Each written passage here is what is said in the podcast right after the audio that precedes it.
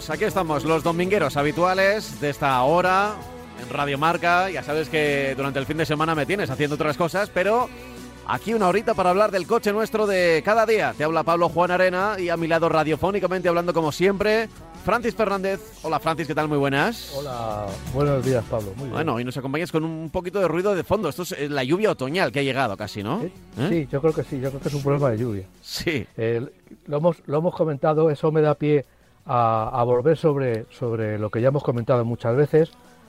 Eh, hemos pasado una época de sequía, estamos pasando también, esto todavía no se ha solucionado evidentemente, pero lo que sí es verdad es que venimos de un verano muy caluroso, hemos tenido calor hasta hace prácticamente cuatro o cinco días, ahora nos ha cogido una borrasca que debe ser muy fuerte porque la, han- la han bautizado y lógicamente en todo el país tenemos, estamos teniendo episodios de viento y de lluvia muy fuerte. Eh, la lluvia ya la conocemos, ya sabemos lo que es, o sea que tenemos que tener mucho cuidado, pero sobre todo hay que tener especial precaución cuando nos encontramos con el viento, sobre todo cuando llevas coches, los sub son coches mucho más propensos a que el viento lateral les influya, influya en la trayectoria, entonces tenemos que tener mucho cuidado de cuando pasamos por una, por una, una vivienda, sobre todo cuando adelantamos un camión, tenemos que tener en cuenta que cuando salgamos del, lateral del camión, cuando nos quedemos ya solos y, intentamos volver a la derecha, el viento nos puede jugar una mala pasada. Hay que sujetar bien el volante y sobre todo anticipar eh, esa situación. ¿no? Ya sabemos que la lluvia es un, eh, meteoro mucho más eh, mm, normal, mucho más habitual, pero el viento, pues ya digo, que nos puede jugar una muy mala pasada en, carretera abierta. ¿no? Entonces todo eso hay que, gestionarlo bien cuando vamos conduciendo, cuando hacemos un viaje. ¿no? El viento y la lluvia son dos meteoros, ya digo, que juntos pues pueden crear muchos problemas. Precaución siempre, eh, cuando aparece la lluvia, eh, hay muchas señales, eh, sobre todo estas que, que van cambiando sus mensajes cuando, cuando llueve, oye, con, con lluvia mm, modere su velocidad y es verdad, es verdad, no puede ser que vayamos a la máxima velocidad de la vía en seco y luego cuando llueve intentemos ir a la máxima velocidad, será lo legal, es verdad que es lo legal.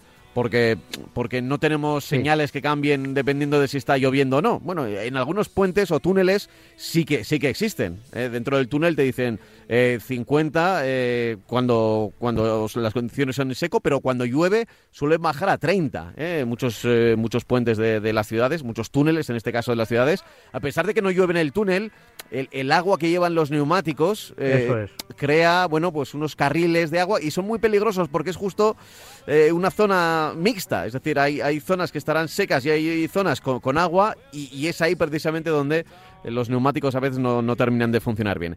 Así que, eh, ya sabéis, siempre siguiendo la recomendación y cuando hay lluvia, lo mejor es tener eh, eh, el, el pie del acelerador un poquito más hacia arriba. Eh, ya sé que el límite en una autovía y es además- 120 y que si llueve sigue siendo 120 y que si llueve mucho sigue siendo el límite 120, pero es que igual lo mejor es no ir a 120 Sí. en una autovía cuando está Hay lloviendo. que y ir mucho más despacio claro. cuando llueve, también en función de la lluvia y de que, se, como sepamos, lo repito otra vez, a fuerza de ser pesado, tenemos que saber cómo llevamos los neumáticos y cómo va nuestro coche. Y además, si se junta también el viento, pues estamos hablando de una, como decíamos, de la tormenta perfecta para que el, conductor tenga que esmerarse en, la seguridad y en la conducción. Evidentemente no hablo de los, camioneros que ya saben mucho, no solamente de la lluvia, sino mucho del viento, de lo que influye en su comportamiento, en su conducción, pero es que ya, ya lo he dicho otra vez, que es que los sub, al ser mucho más altos, son coches mucho más sensibles a los vientos laterales, ¿no? que son los que verdaderamente nos pueden cambiar la trayectoria del vehículo. Eh, bueno, no, no vamos a insistir demasiado en la precaución. Bueno, nu- nun- nunca es demasiado, nunca es demasiado. Pero Nunca no, es no- demasiado. no nos vamos a enrollar con, con este tema. Ser precavidos. Y siempre el coche con las condiciones que te da la vía. Porque una cosa es la legalidad y, a veces eh, la legalidad es 120, pero si está cayendo una manta de agua, no se ve, la, iluminación es baja, pues por mucho que la señal ponga 120, pues habrá que ir, habrá que ir a 90, o habrá que ir a 80, o habrá que ir a 70, dependiendo, se ve fácilmente. Yo creo que cuando uno ya es un conductor experto, y sé que nuestros oyentes, muchos de ellos ya pues van acumulando kilómetros en sus manos, en el volante, eh, pues se dan cuenta, eh, se dan cuenta. Lo mismo que aquí hemos dicho que cuando hay que adelantar a un camión y ahora existe esta norma de no pasar de los 20 kilómetros hora, bueno, pues fíjate, oye, que me, me pueden aquí incluso denunciar por incitar a ir más rápido de lo debido. Yo creo que la situación de peligrosidad que se crea en un adelantamiento, en una carretera, no hablo evidentemente de una autovía, en una carretera de doble sentido, eh, cuanto, cuanto antes mejor. ¿eh? Y si tienes que acelerar para superar al camión, pues lo aceleras, no te pongas a 250, pero pero, pero aceleras con una velocidad para que esa maniobra, que es muy peligrosa, sea la más, lo más rápido y creo que al ser rápido es lo más segura posible. Y ya te digo, ya te digo, sin que la rapidez sea exageradísima, que entonces estaríamos hablando de otro tipo de peligrosidad. ¿eh? Eso que has dicho de, hacer la operación en el menor tiempo, eso lo decía la Dirección General de Tráfico hace dos días. Claro. Que hay que adelantar lo más rápidamente posible. Yo creo que lo seguirá diciendo, lo que pasa que, bueno, con esa, con esa imposibilidad de superar los 90 por hora, pues bueno, pues tenemos que eh, tener paciencia y detrás del camión hasta que mm. podamos, hasta una cuesta en la que le podamos adelantar. Sí, oye, eh, ¿te parece que ¿Te parece que empecemos eh, con, un, con un correo electrónico? que ya sabéis que, mira, no lo he dicho al comienzo, así que aprovecho para decirlo ahora. Nos podéis enviar a marcacoches.radiomarca.com. aquí estamos para... Yo, yo los leo todos, llegan un montón y la verdad que son eh, eh, algunos cuentan casos muy concretos, otros sangrantes de posventa. Sobre todo aquí vamos dando salida a, los que creemos que son más interesantes para los oyentes y sobre todo cuando eh, bueno, pues cuando tienen, cuando tengamos eh, varios mails que hablan casi casi de lo mismo, ¿eh? entonces ahí decimos, eh, aquí está pasando algo, ¿no? Nos sirve un poco de, termómetro. Pero por ejemplo, a ver, uno que nos ha llegado esta misma semana, lo firma Víctor y dice lo siguiente: Buenas tardes a todo el equipo de Marca Coches, enhorabuena por vuestro programa. Sin ser un fanático de los coches ni mucho menos, habéis conseguido engancharme cada domingo de 10 a 11 de la mañana.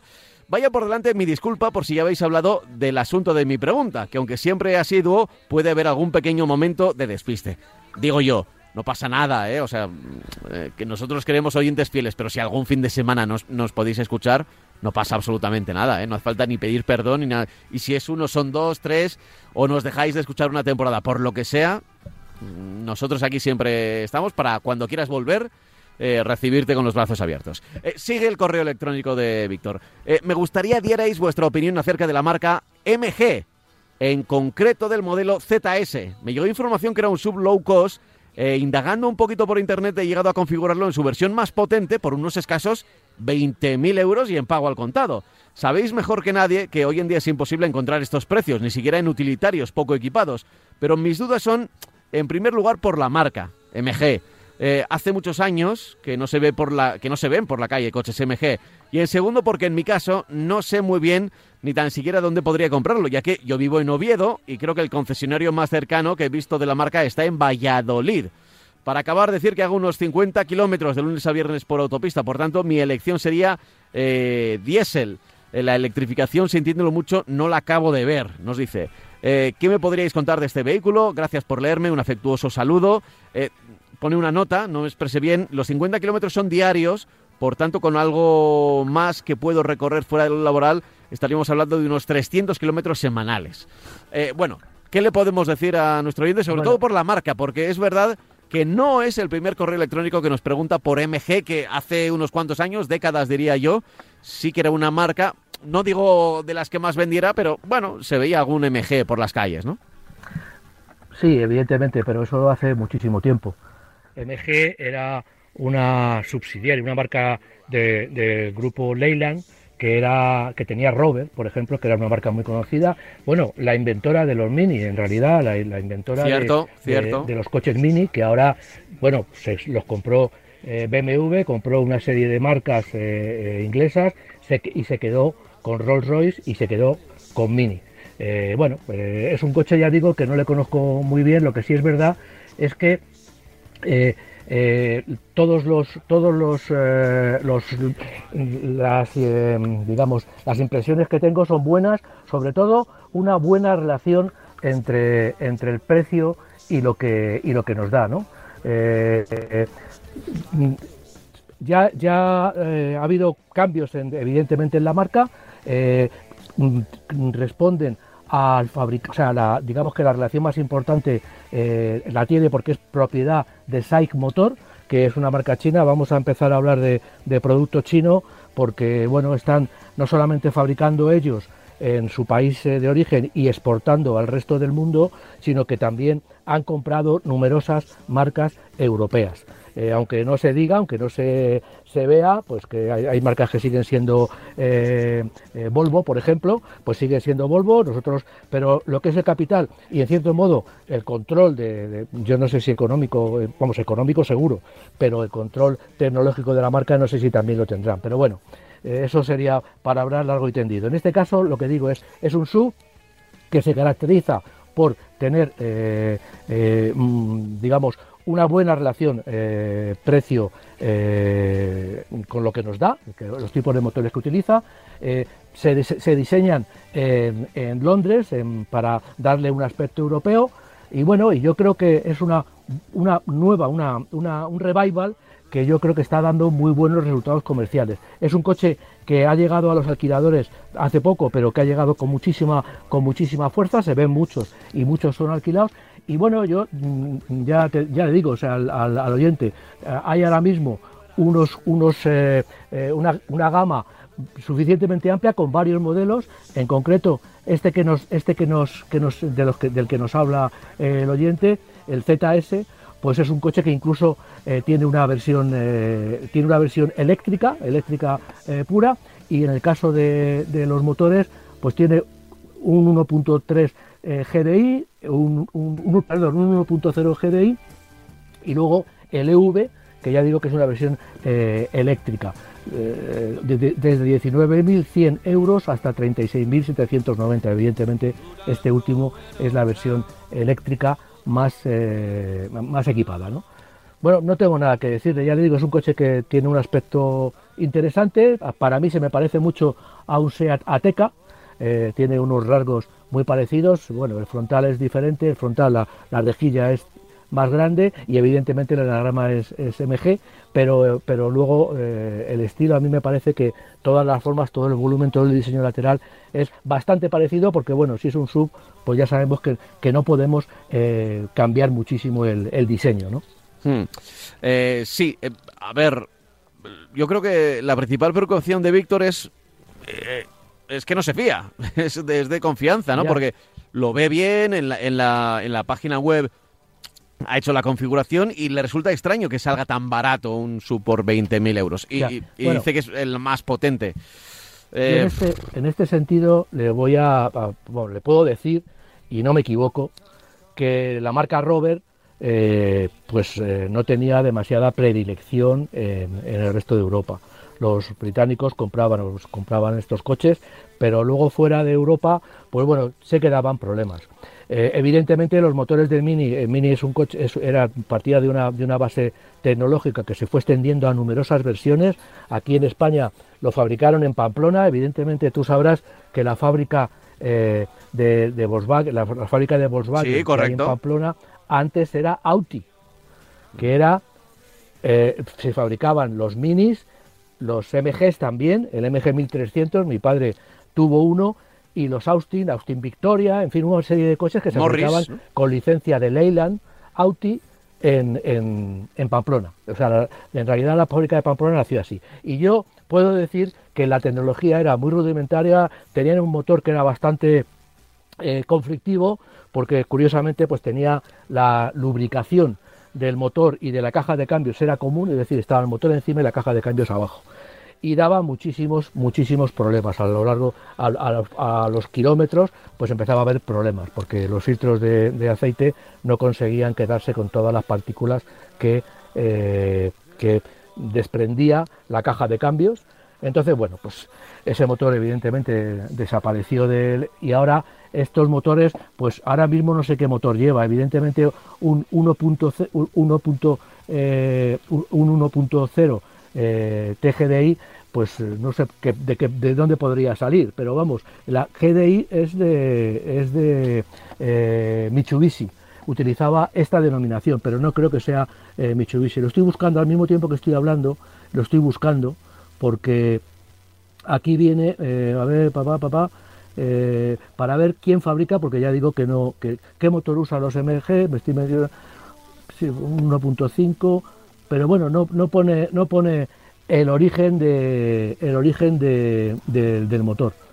Pero vamos, eh, yo insisto, no tengo ninguna noticia en el sentido contrario, no se parece para nada, tecnológicamente no se puede parecer para nada a los antiguos Leyland o, Audi, porque estamos hablando de una tecnología, es como si dijéramos que ahora le montamos un motor, el motor del 600, el motor del Fiat 600, del Seat 600, se lo montáramos a un, a un coche nuevo, no podría ser porque son motores totalmente desfasados. Entonces, bueno, pues yo en ese sentido no le, no le, no le puedo decir... Eh, nada porque ya digo que no tengo noticias de que estos motores estén dando ningún tipo de problema. Yo entiendo que no, porque bueno, eh, estos motores eh, al que al que se lo compren, pues van a dar van a, van a, va a dar muy buen resultado, ¿no?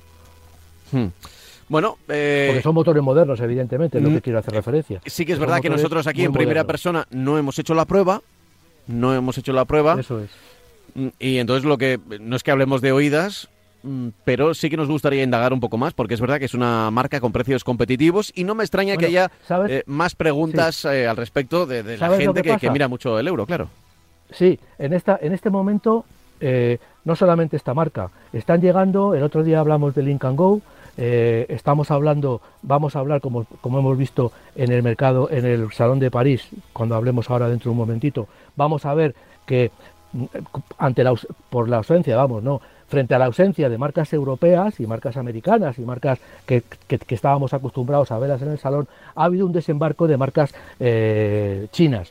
Los chinos están viniendo a Europa con mucha fuerza y tienen ganas de, tener vehículos y de vender y de vender coches y además coches muy parecidos. Por ejemplo, eh, tenemos a Wei, que es una marca que muy desconocida, tenemos a Bit, que es una marca más conocida eh, de China, y poco a poco van a llegar marcas eh, chinas que con su tecnología a nivel de motores o con comprando motores a alguna algún distribuidor, alguna marca europea, pues van a intentar hacerse con un mercado que lo que pasa que bueno, estamos hablando de motores térmicos y dentro de poco tiempo pues los motores térmicos van a pasar a la historia y en este caso pues este coche también tiene una versión eléctrica que es por donde están entrando básicamente y principalmente las marcas chinas.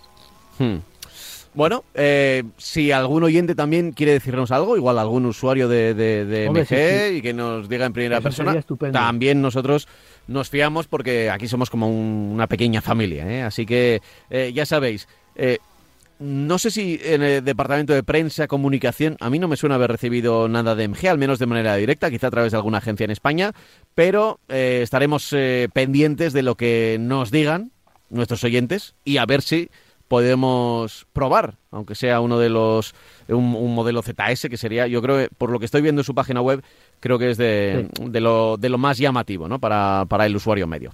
En fin, eh, luego, luego sigo con algún correo más, que esta semana además nos han llegado unos cuantos, pero si te parece, eh, vamos a afrontar uno de los primeros temas.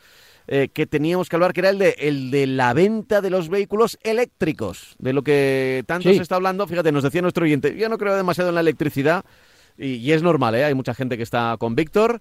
Mm, pero, ¿qué ocurre con la venta de los eléctricos? ¿Qué ha pasado en el último mes? Pues en el último mes eh, el, porcentaje de ventas de coches eléctricos en, España significa el 4,89% del mercado. Es un porcentaje muy pequeño sobre un número de sobre una cantidad de ventas totales también también bajas, ¿no? Aunque ha subido en este mes, en el mes de septiembre subió pero en el caño sigue cayendo. ¿no? Eh, se han vendido, se han matriculado 3.287 unidades dentro del mercado de coches eléctricos. Y sorprendentemente, bueno, pues ya lo hemos hablado muchas veces, esto es como el río Guadiana que sale y, se oculta, por lo menos antes, pues eh, Tesla Model 3 y Tesla Model Y eh, han sido los más vendidos. El primero con mucha diferencia, 715 unidades, y el segundo con menos diferencia sobre el tercero, que, era, que, ha sido el Fiat 500, 337 unidades para el Tesla y 329 para el Fiat. Después, pues lo lógico, el Dacia Sprint está, yo creo que escalando nuevas, nuevas posiciones, sobre todo cuando lleguemos, que va a llegar dentro de muy poquito tiempo, una especie de de renovación del coche, el Volvo XC40 también ah, es un coche eh, muy bien situado, digo muy bien situado por posición, evidentemente ya sigo diciendo que las ventas han sido pocas. Luego el Mini eh, eléctrico, el Hyundai Kona y dos Mercedes eh, interesantes de alto nivel, el EQB y el EQA. Son dos coches que están tomando, yo creo que están tomando buenas posiciones dentro del mercado, por, por, lo menos en el mes de septiembre. En el total, pues el Tesla Model 3 es el coche más vendido, eh, luego está el Fiat 500, el Kia Niro, el Citroën C4, Tesla Model Y, Kia Hyundai Kona, eh, Mini, Dacia Spring, Kia EV6 y el Hyundai Ioniq 5. Eh, lo que te comentaba antes y comentó a los oyentes es que bueno que el sector pues bueno pues sigue estando ahí un poco depauperado porque todavía no sabemos. Ahora últimamente por lo que he oído en las últimas noticias la Unión Europea va a obligar a que pongan una, eh, un, cargador, que en todas las carreteras haya un cargador cada 60 kilómetros, se pueda recargar un coche eléctrico cada 60 kilómetros. Bueno, yo no sé cómo, obligatoriamente, no sé a quién van a obligar, no sé cómo lo van a hacer, porque bueno, ellos, ellos saben, pero a mí me parece que un cargador cada 60 kilómetros, si hubiéramos tenido una gasolinera cada 60 kilómetros, pues hubiéramos tenido muchos problemas en todos estos años que hemos utilizado el, el motor de explosión, ¿no? el motor mm. roto o el diésel de combustión. Entonces, bueno, pues eh, yo creo que si la, si la, volvemos a decirlo, si la decisión firme de la administración de sacar adelante el coche eléctrico, en, París ha sido también uno de los, de los eh, motivos de más, eh, digamos, eh, crispación, entre comillas, pues el presidente de Stellantis, eh, Tavares, ha dicho que parece que la Unión Europea no quiere que se compren coches, ¿no? que se fabriquen coches.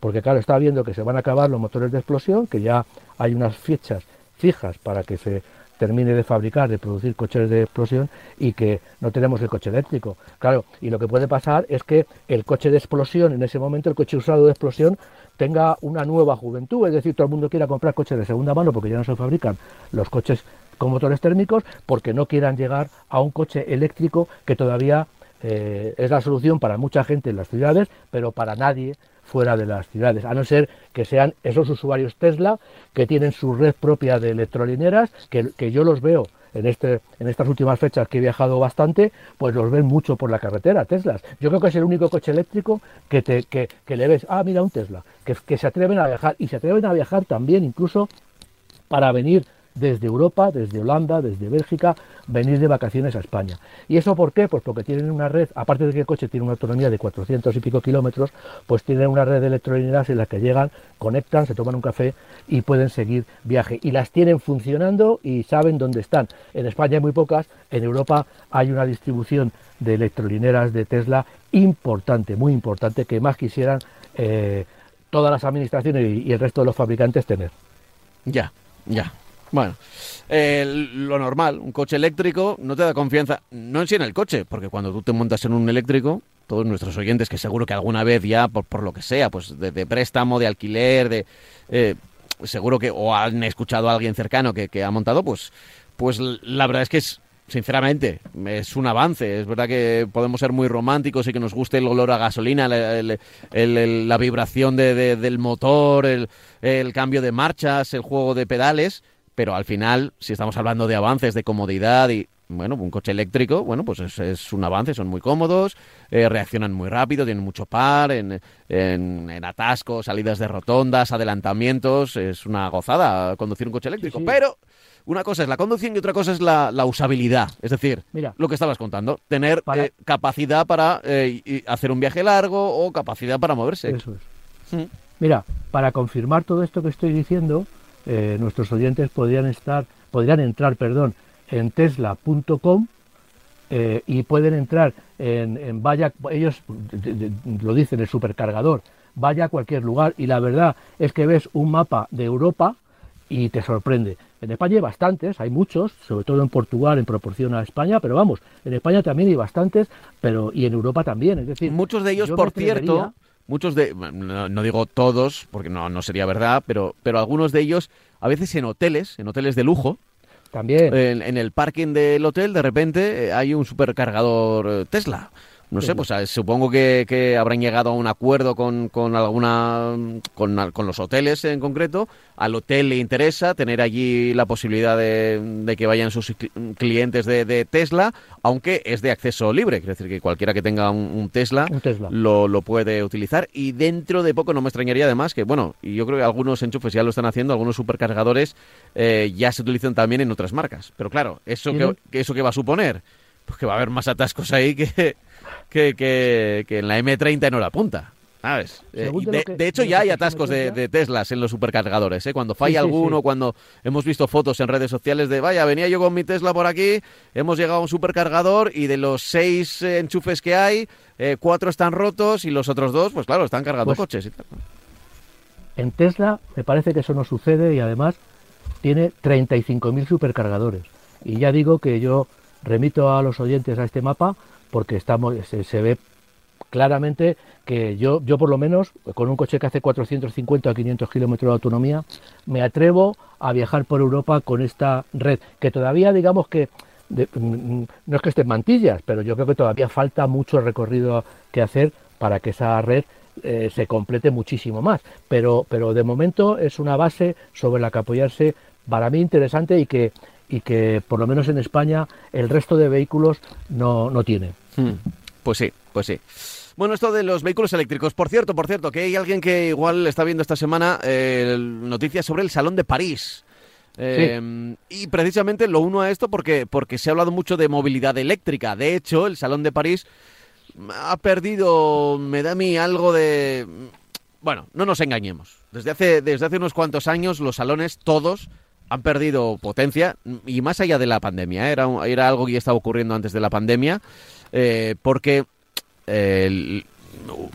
eran, eran para periodistas, ¿vale? Eran para periodistas y al final, pues un periodista viajaba hasta Frankfurt o viajaba hasta París o viajaba hasta Detroit y, eh, pues ahí estaba el salón y los veía y tal, pero ya claro, con, esto de Internet y de las presentaciones eh, virtuales, se estaba perdiendo se estaba perdiendo mucho, los viajes eran muy caros, a, veces los periodistas no, no, no, era el medio el que pagaba, eran invitados por la marca, pero aún así seguía siendo un, viaje, un viaje caro y, pues poco a poco esos puestos se han ido reduciendo y ya no son los salones que eran hace 10, 15 años, donde sí realmente se veían todas las novedades y si no estabas allí no lo podías ver, es decir, no había una web o una página de internet, una foto, tú lo sabes bien Francis, que te lo mostrara, o sea, o estabas allí y lo contabas o no podías contarlo. En cambio ahora, pues los tiempos han cambiado y los salones, que, van a seguir existiendo, por supuesto, y habrá novedades y tal, pero ya tienen un, bueno, son bastante más limitados que lo que eran antes. No, no, no hay,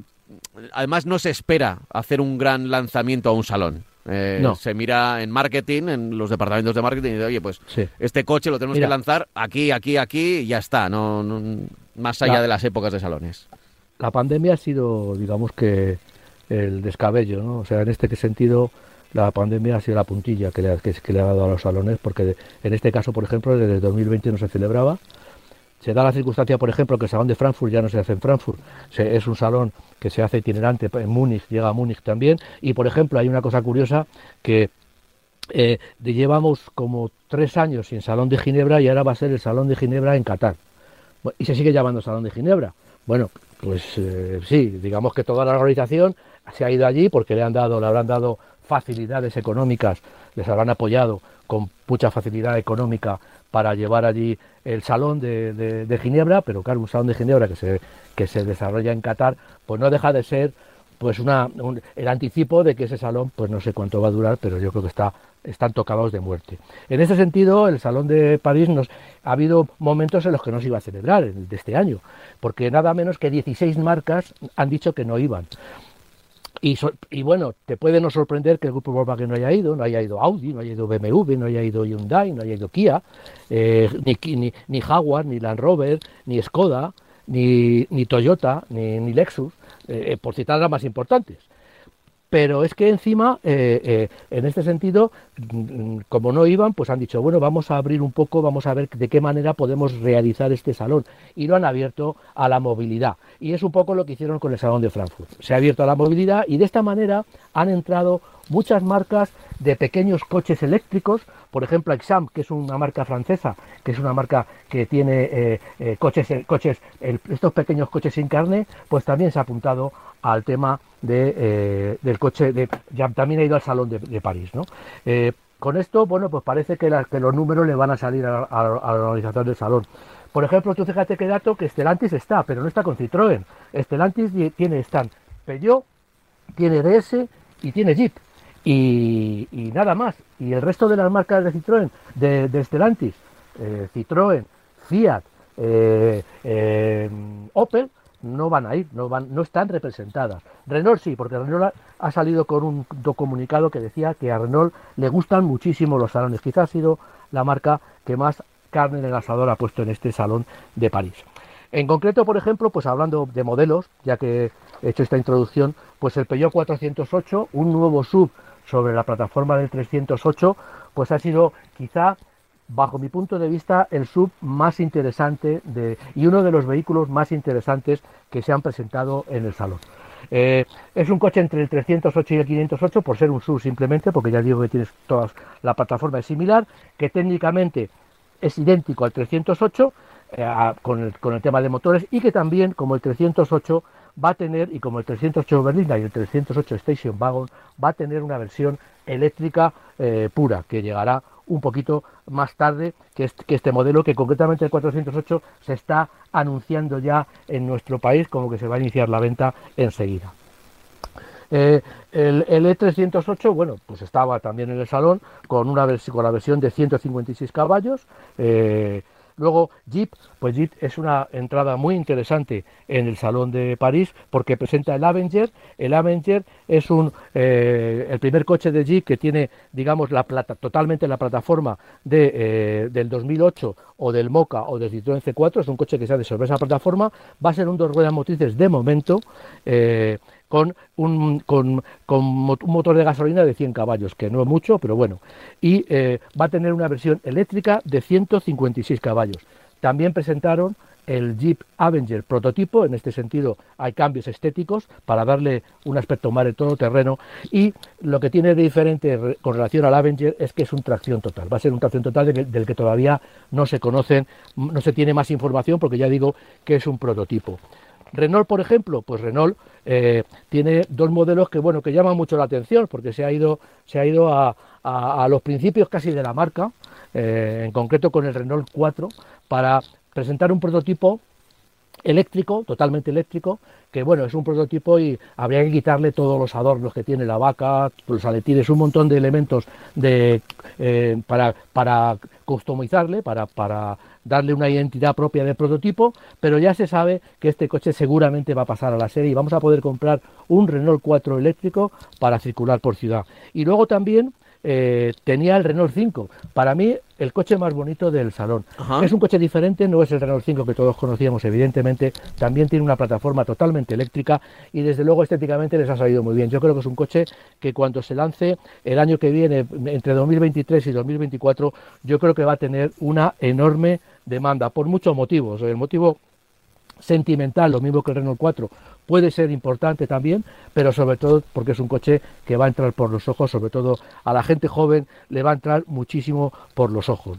Luego, pues como decía antes, ha habido un montón de marcas, Aisam, eh, Jojo, Silent 04, Mobilize eh, Duo, que han llegado al salón para presentar sus nuevos coches eléctricos. Mobilize Duo, por hacer por, porque los oyentes sepan de lo que estamos hablando, Renault ha creado una división de coches eléctricos, y, pero que la llama Mobilize como hablando de movilización, de, de, cómo nos vamos a mover en las ciudades, y yo creo que va a abarcar un montón de tipos de vehículos, de tipos de coches. En este caso, el dúo, podríamos hablar de que es el, la evolución del Twizy. El Twizy se ha dejado de fabricar y eh, eh, Mobilize, mm, by Renault, pues tiene, tiene, ha presentado este coche, que es un coche muy interesante, tiene dos plazas convencionales, una al lado de la otra, es un coche con unas, con unas dimensiones ya un poquito más grandes, da una sensación bastante de más seguridad que lo que daba el Twitch. Y va a ser una oferta eléctrica de coches pequeños ciudadanos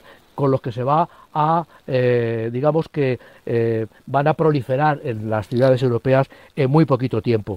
Eh, para destacar, por ejemplo, otro coche que a mí me ha llamado la atención, una marca francesa, N, NAMX, NAMX, ha lanzado un producto con el, con, el, con el, la vitola de ser diseñado por Pininfarina, por el carrocero italiano Pininfarina, y es un coche francés que se va a poner a la venta en el año 2025 y es un coche alimentado por hidrógeno.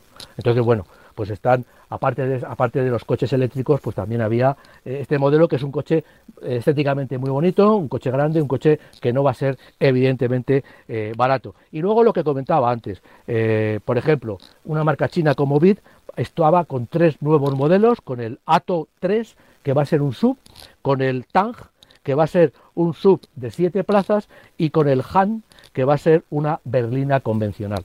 En fin, eh, bueno, eh, eh, hay otras muchas marcas, la marca Wei también china, Next, Winfast, o sea, ha habido un montón de marcas que demuestran un poco que hay empresas, hay empresas importantes que con esto de la electrificación del automóvil, pues lo que, lo que pretenden o lo que buscan y saben que se pueden meter en este sector, el sector del automóvil es un sector que asustaba mucho, asusta muchísimo a los inversores, porque tiene poco rendimiento y tiene una, digamos, eh, una, la obligación de unas inversiones enormes para sacar un producto a la calle con garantías. Sobre todo porque los motores térmicos son muy complicados y muy caros de desarrollar.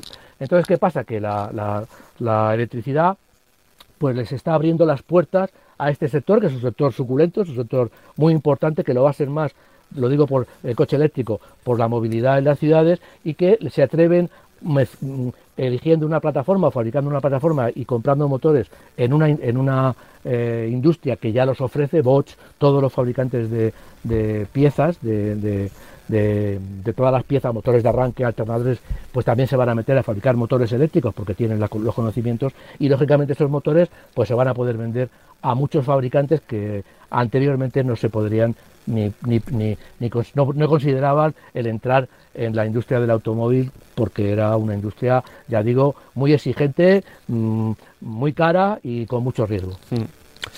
Eh, el Salón de París. El Salón de París y, muchas marcas poco conocidas, pero con quizá futuro o quizá alguna tenga la clave para conseguir, bueno, ese coche deseado por todos, ¿no? Que sería no contaminante, que, pueda servir. Eh, eh, el, el, problema de estas pequeñas marcas es que sobre todo se centran en las grandes ciudades, son demasiado elitistas porque claro, ahí, ahí es donde está el gran negocio. Pero claro, alguien puede levantar la mano desde una ciudad mediana o desde un pueblo pequeñito o desde el campo o desde la montaña y decir, eh, es que a mí este coche no me soluciona nada. Y es probable que tenga razón. Es probable que tenga ¿Sabes lo que sucede? Que, por ejemplo, en Francia, y concretamente en Francia, que es un mercado que, he visto, hay muchísimos fabricantes de coches para sin carnet.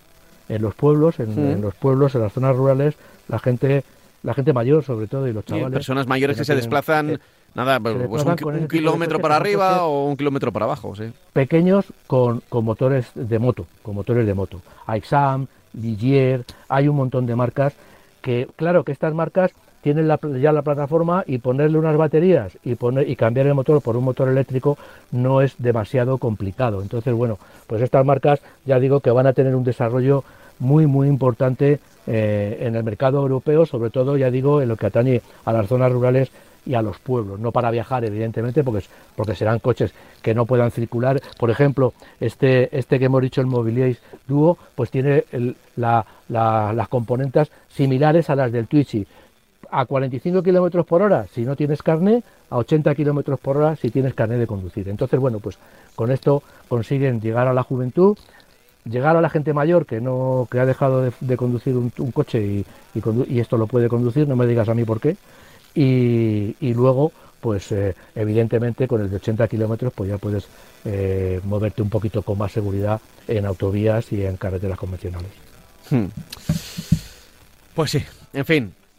Eh, lo dejamos por aquí. El cuanto al, al Salón de París. Todavía tenemos un cuarto de hora largo, muy largo, para seguir hablando de coches. Y de hecho voy a leer otro correo electrónico que más que una pregunta es, un, es una opinión. Y aquí también queremos, eh, queremos pues dar, dar voz a lo que piensan nuestros oyentes. En este caso Héctor que dice, buenos días, os, eh, eh, os estoy oyendo en el programa hablar sobre que hay que olvidarse casi de tener coche en propiedad, que a lo mejor la opción, em, la mejor opción es un coche en renting, y creo que se está dando miedo eh, a decir que os está dando miedo, no sé si se refiere a nosotros o en general, eh, lo que realmente eh, va a ser, que es que no tener eh, coche. La situación va a llegar a este punto si no se puede. El, mensaje no tiene puntos ni comas.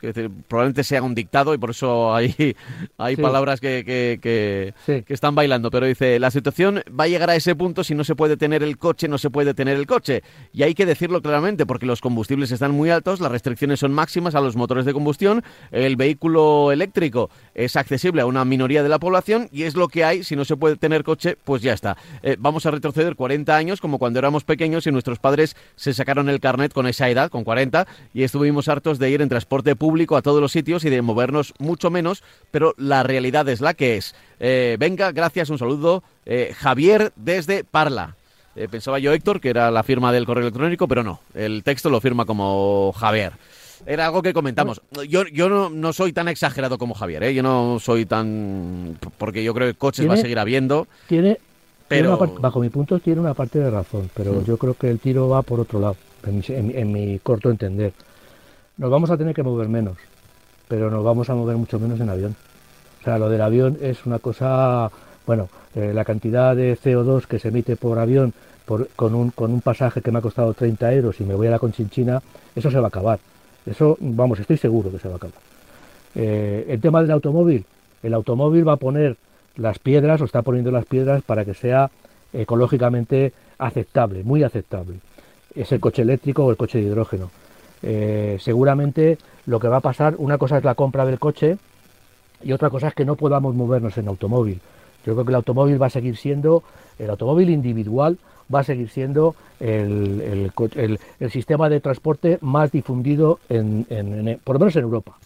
Otra cosa, otra cosa es que sea de listos o sea lógico el que en las ciudades, si tenemos un buen transporte público, utilicemos el transporte público, porque nos sale mucho más barato.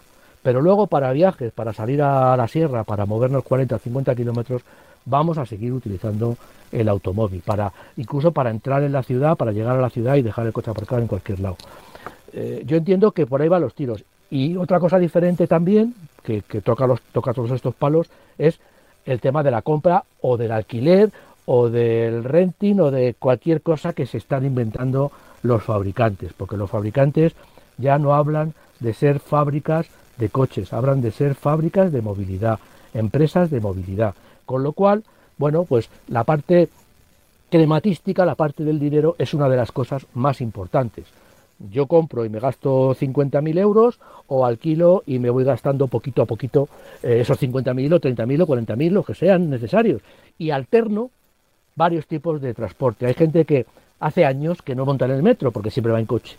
Entonces a lo mejor ahora es cuestión de decir, bueno, monto en coche, pero luego para la ciudad pues me compro un patinete. Por ejemplo, o voy en el metro si hay un metro decente, o voy en autobuses, o voy en un taxi si tengo eh, mucho dinero, que también puede ser.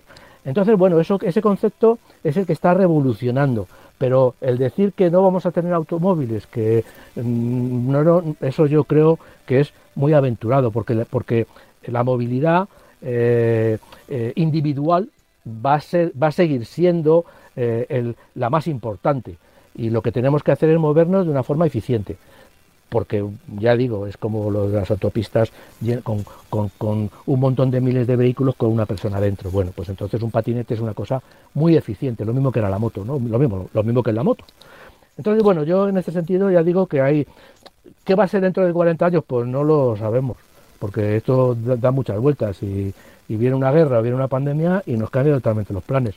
Pero yo creo que por ahí van los, los tiros. Yo creo que la industria del automóvil se mueve por ahí. Sí. Por, mm, mm, veremos. O sea, eh, esto de, bajar a la calle y que puedas elegir casi casi cualquier coche de los que hay en la calle para poder moverte. Eso lo, vemos en las grandes ciudades ya, todavía en las mm, pequeñas no. Pero, pero es... un objetivo y no sería mal objetivo. Quiero decir, si, si ahora se pudiera hacer, Está bien, porque esos coches eh, viene alguien que los cuida, que los llena de batería, y no hace falta que tengan un enchufe ahí, que sería, sería lo ideal, pero bueno. Eso es como, es como la ropa. Yo cuando voy a un hotel, pues tengo que ir vestido. Cuando voy a, un, hacer deporte, pues me visto de otra manera. Utilizo un calzado u otro. ¿qué voy a hacer? Bueno, voy a ir a trabajar. Pues a ver qué, qué, me pilla un poquito lejos, pues me cojo mi coche eléctrico o, un coche alquilado. Que voy más cerca, a lo mejor me viene patinete o me voy andando, que también es una solución, que también muchas veces no, no nos planteamos el ir andando a ningún lado y hay pequeñas ciudades que es, que es perfecto moverse andando, porque estar andar un cuarto de hora tampoco creo, al contrario, es una cosa que, que sería muy recomendable hmm. para, todo, para todas las personas. ¿no? Entonces, bueno, pues o una moto, en fin, yo creo que habiendo mucha variedad vamos a poder adaptar el medio de transporte a nuestras necesidades para que para que nos cueste, para que contaminemos lo menos posible y para que nos cueste lo menos posible. Hmm. Oye, para, para no acabar el programa, que estamos ya así, ahora sí, en la recta final, sin, sin hablar de un modelo, eh, me apuntaste por aquí que teníamos que hablar del Hyundai Ioniq 6. Sí, el Ioniq 6 es un coche, por supuesto, eléctrico, como el Ioniq 5. Es un coche que está por debajo justo del, del, 5, mide 4, es un coche grande, es una berlina convencional, no tiene nada de, de coche súper, súper, súper deportivo, aunque disfruta de una muy buena aerodinámica, es un coche de 4,85 metros de largo y 1,88 metros de ancho, o sea, es un coche de buenas, de buenas dimensiones. Eh, va a tener, eh, evidentemente, unos sistemas eh, embarcados de entretenimiento, de comunicaciones. Es un coche que, según la marca, va a aprender de nuestra conducción. O sea, tenemos un poco lo de la inteligencia artificial. Va a saber cómo conduzco o va a analizar durante un tiempo cómo conduzco y va a adaptar su funcionamiento a la manera en la que yo conduzco y sobre todo lo que yo quiero utilizar. Si utilizo eh, determinados aspectos del vehículo, pues eso lo va a recordar él y me lo va a hacer mucho más sencillo. Eh, ya he dicho que tiene un, aspecto de berlina totalmente tradicional y va a tener de momento, eh, tiene, va a tener lógicamente una plataforma totalmente electrificada con motores, con un motor va a poder recorrer 614 kilómetros. O sea, estamos hablando ya de autonomías muy serias y, importantes. ¿no? Eh, este modelo tiene, ya digo, un solo motor eléctrico, va equipado con neumáticos de 18 pulgadas, en fin. Eh, la versión elegida, si la versión elegida es un, es, eh, un 4x4, pues lógicamente va a tener dos motores, uno en, cada, uno en cada eje. Va a tener llantas de 20 pulgadas, que ya son unas llantas serias, y la autonomía, lógicamente, pues por el mayor peso y el mayor consumo se va a eh, elevar, se va a reducir, perdón, hasta los 519 kilómetros. Luego va a venir también otra, otra, con otra batería con una capacidad inferior, va, reduce, el, que va a ser la versión inferior, evidentemente, pues reduce la, autonomía a 429 eh, kilómetros. Estos, estos coches tienen potencias de 325 y de 229 caballos y podría ser que en un futuro haya otras versiones, una más baja de 151 caballos y otra más alta que podría llegar a los 600 caballos. Esto, pero estos son, digamos, proyectos o adelantos de que este modelo, pues en la vida de este modelo puedan llegar. ¿no? Tiene un maletero de 400 litros, que bueno, para las dimensiones del coche es bastante reducido. Y, luego, bueno, pues va a llegar a Europa en los meses del 2023. Y todavía, evidentemente, no se sabe eh, el precio, pero dicen que estará por debajo del Ioniq 5 y eso significa estar por debajo de los 46.000 euros. Es decir, no va a ser un coche barato porque es un coche, pues eso, es un rival directo, directo, directo de los grandes, de las grandes berlinas eh, eléctricas y estoy pensando también en, Tesla, en Audi, en Mercedes, en fin, están llegando, ya digo, todos los coches importantes, entre comillas, pues están llegando por arriba con precios esperemos que dentro de poco pues se den cuenta de que los mortales también también tenemos poco dinero y que, mm. y que deberían eh, pensar mucho más en los coches de, de, poco, de poco precio. Los mortales y los inmortales, ¿eh? que, por mucho que seas inmortal, luego el dinero hay que tenerlo, claro. Sí, sí, sí, No eres inmortal, vale, pero tendré que ganarme la vida ¿eh? para ir comiendo. efectivamente. En fin, eh, mira, eh, tengo por aquí una consulta. Eh, estamos a falta de cinco minutos, tenemos tiempo, sí. dice, soy Fran, tengo un Renault Grand Scenic 1.9 DCI con 340.000 kilómetros. Dice, es diésel y suelo hacer unos 40.000 kilómetros al año. ¿Qué kilómetros puede aguantar estos motores? Claro, se está preguntando hasta cuándo le va a durar. En caso, en caso de cambio de coche, ¿qué tipo de vehículo debería comprar? Si bien estáis diciendo que en cinco años habrá eléctricos. Bueno, nosotros no hemos dicho eso exactamente. Hemos dicho que sí, que se van a dejar de fabricar o que muchas marcas han dicho que van a dejar de fabricar, pero seguirá habiendo en, Claro, claro. Seguirá habiendo durante mucho tiempo. ¿eh? Y, sobre todo... Y, seguirán vendiéndose, te lo digo yo. Y sobre todo, si este oyente se compra hoy un coche, le va a durar hasta el 40 o el 50. O sea, porque claro, con los kilómetros que hace, pues entonces va, a disfrutar de su coche mucho, muchísimos años. Es decir, la realidad es que van a convivir el coche eléctrico con el coche térmico, incluso cuando, esté cuando ya no esté prohibido, entre comillas, porque es un matiz. Eh, cuando se dejen de fabricar. Es decir, las limitaciones son de producir. Las marcas no van a producir motores térmicos, dicen por, por, con obligación en el 35, pero ya ha habido marcas, el otro ya lo dijimos, que Stellantis está a la vuelta de la esquina, va a dejar de, fabricar. Los diésel ya van a desaparecer, yo diría que en 5 o 6 años van a desaparecer, yo diría que, que, que en 5 años. Y los, y los de gasolina pues van a durar un poco más, pero en general eh, luego, cuando llegue ese fatídico 2035, si yo me he comprado un coche en el 2034, podré ser de, de, gasolina, un híbrido o lo que sea, porque también afectará a los híbridos, ojo, pues yo me voy a poder mover y hasta que no se me rompa ese coche, pues voy a, tener, voy a poderlo tener. O sea que no hmm. estamos haciendo un, un, castillo en el aire que con, diciendo que bueno que se prohíbe que ya no podemos no no, hay que todavía se pueden seguir comprando coches y si hay un coche diésel, pues se puede comprar un diésel. Y yo todavía me tienen que demostrar, lo he dicho muchas veces, que eh, la red eléctrica vaya a aguantar el consumo de energía que necesitamos en el día a día para mover todos los coches. Es decir, y, los que descansan en la calle, lo decimos siempre, el 90% pues de los coches duermen en la calle y ahí nadie lo recargaría. ¿no? ¿Qué, qué hacemos con, con eso? ¿no? Entonces una cosa es que las marcas dejen de fabricar y de vender y otra cosa es que un usuario normal no pueda incluso comprar más allá del 2035 en otras marcas que seguirán haciendo o en otro tipo de, vehículos o antiguos. ¿Mm? Que a partir de 2035 se van a seguir vendiendo coches térmicos. Seguro, es decir, seguro. Va, va a tener que haber gasolineras. Gasolineras y te venderán diésel y te venderán gasolina. Pero esas gasolineras tienen que dar la vuelta, tienen que cambiar el esquema. Y las grandes petroleras, léase Repsol, Cepsa, BP, Shell o, Galp, tienen que reestructurarse. ¿Y cómo se van a reestructurar? Pues introduciendo en sus, en sus gasolineras actuales pues puestos de recarga. Y eso, es, y eso es el futuro. A poco quitarán surtidores de una cosa y pondrán surtidores de otra, entre comillas, lo de surtidor. Y ya está. Eh, yo creo que al final eso es lo que va a ir pasando poquito a poquito. Pasará más deprisa si hay muchos coches eléctricos y pasará más despacio si todavía los coches térmicos son mm, eh, muy, muy eh, numerosos. Pero lo que sí es verdad es que van a tener que hacer eso porque ¿qué hace una gasolinera? ¿Cierran la gasolinera porque no se vende? No, se van a reestructurar y te van a vender eso o el hidrógeno, que también es otra posibilidad a hmm. futuro. Pues eh, como siempre, mirando al futuro, cerramos el programa de hoy, hoy con, el sonidito de, lluvia constante que nos ha dejado la línea, la conexión con Francis Fernández.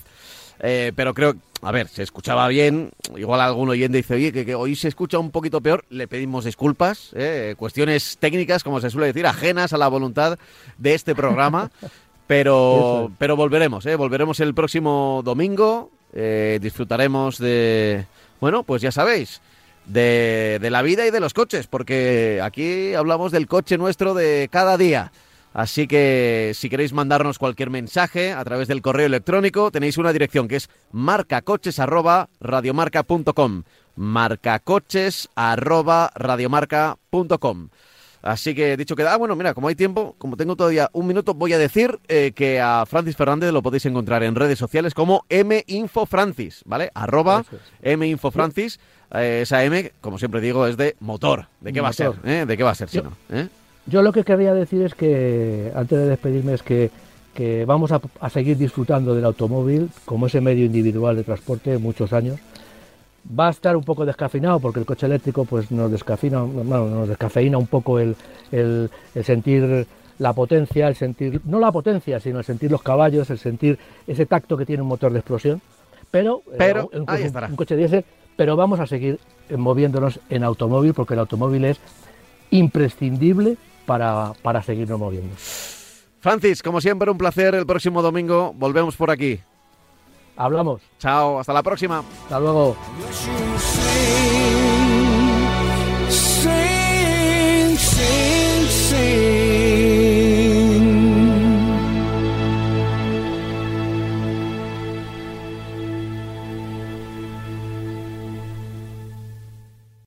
out of your